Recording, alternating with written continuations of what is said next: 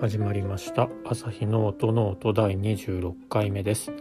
この番組は弦楽器の調整や修理に携わっている私アサヒが音楽特に楽器についてあれこれ話すポッドキャストです。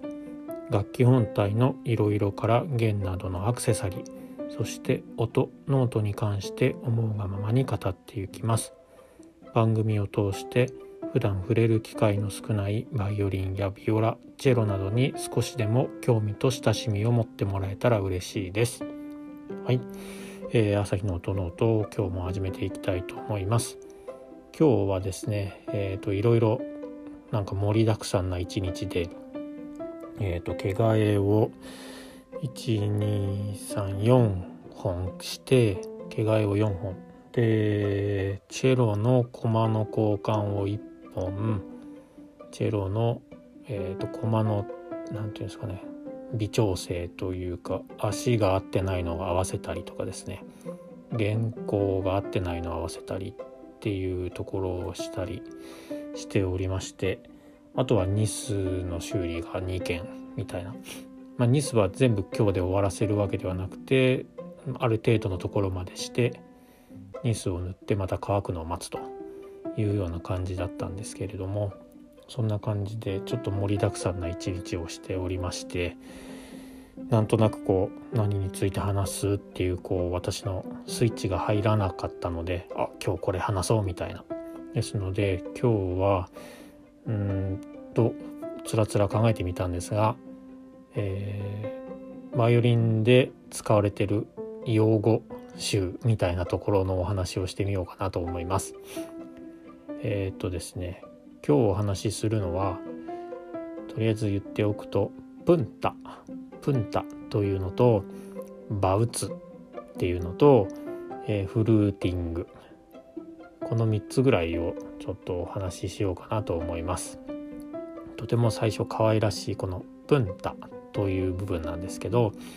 えーと、バイオリンをこう正面から見てもらった時に、えーと、F 字工といってあの F みたいな穴が開いていると思うんですがそこのところにこう表板のの端端っこというかその真ん中らへんあのくびれてる部分にこうちょっと尖っている感じ。バイオリンをこう形をアウトラインを想像してもらうと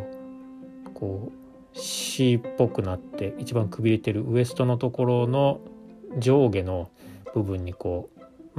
コーナーがあると思うんですけど角っちょですね。あそこの部分もプンタと言います。なんかすごく可愛らしいのでプンタプンタって言ってるんですけどまああるいわゆるコーナーのことですね。ですので多分プンタってイタリア語なのかな。私はイタリア語ちょっとわからないのでちゃんと。プンタ。こコーナー部分っていう感じですね。ですのであの辺がこう名前が何て言うんでしょうね。プンタっていうとさっきから連発してますけど、えー、とコーナーあそこのコーナーの部分がさかっこいいよねとかっていう風に言ってもいいと思いますしあのプンタの部分ちょっといいんじゃないみたいなことを言うとおやここやつできるなみたいな感じで思ってもらえるかもしれないです。まあ、普通にコーナー部分とか、えー、C って言いましたけどもあの C のコーナーとかですねそういう感じで言っていただければ普通にわかると思うんですけど多分私も今後も多分プンタとは言わずに普通にその C のとこのコーナー部分とかって言うとは思うんですけどなんか可愛らしくて一番初めに覚えたあところなので皆さんにもこの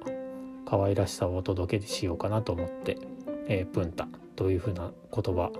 用語を一つまずご紹介をしました。えー、と次がですねバウツというバウツですね。この用語というかなんですけど、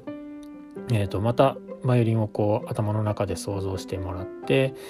えー、とボディの部分ネックとかあの渦巻きのあるスクロールの部分はちょっとまあ今はちょっと必要ないのでちょっと除外して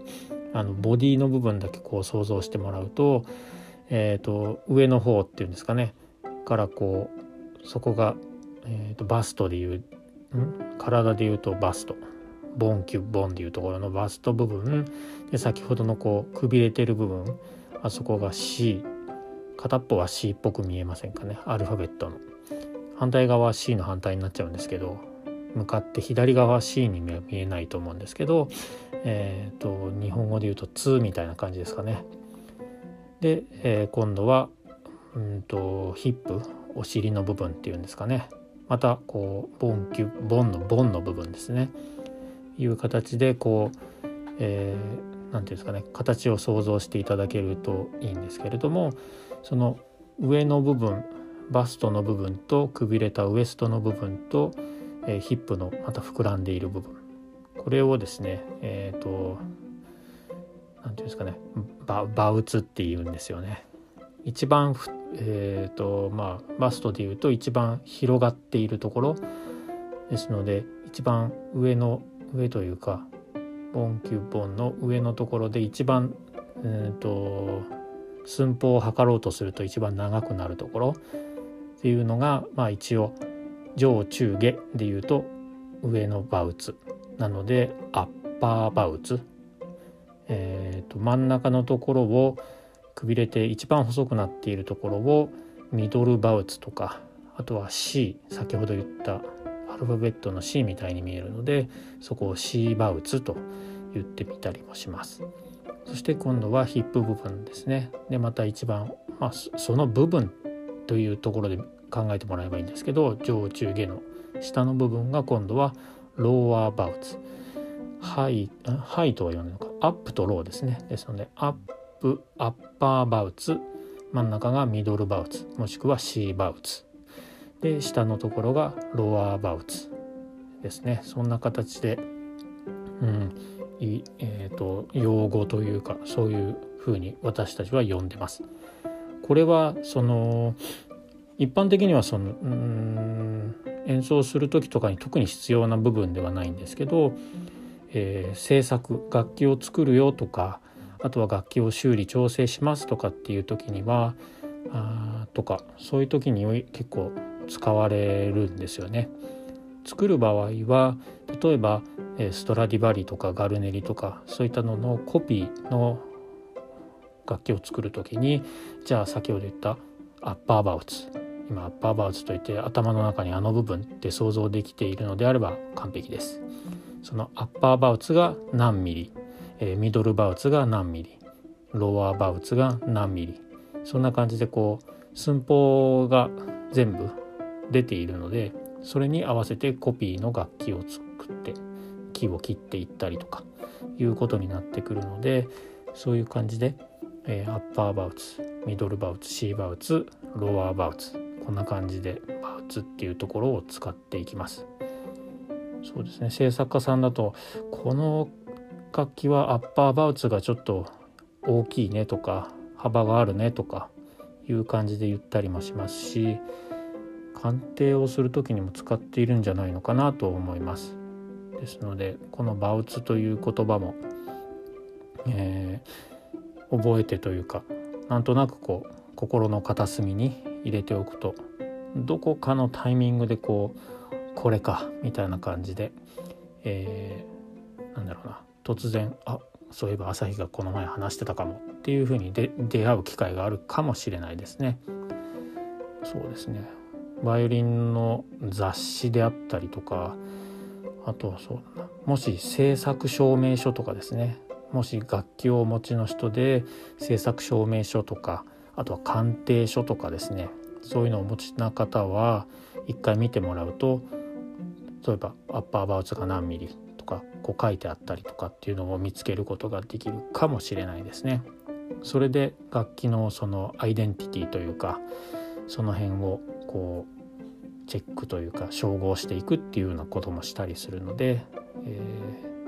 ー、バウツという言葉も覚えておくと何かの時に使えるかもしれないです。はい、そして最後が、えー、フルーティングという単語ですね。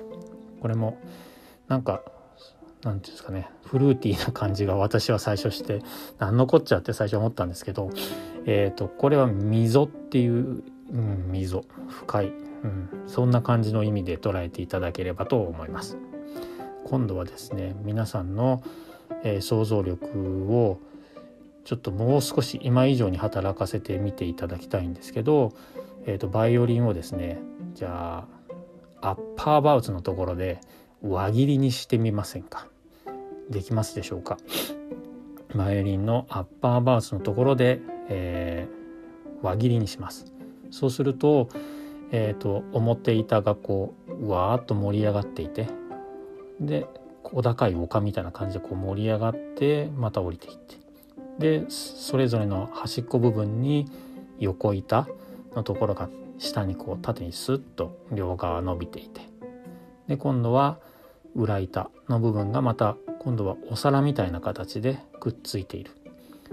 いうのをちょっと想像できますかね。どら焼きをザクッとこう半分に切ったみたいな。そこに横板がついてますみたいな感じで想像できてももらえると嬉しいんですけれども。そんな形で。でえっ、ー、とですねこう盛り上がっていくところあると思うんですけど。でこうまた降りてくるんですがそのまま何て言うんですかね綺麗にお椀を閉じたような形には実はなっていなくて、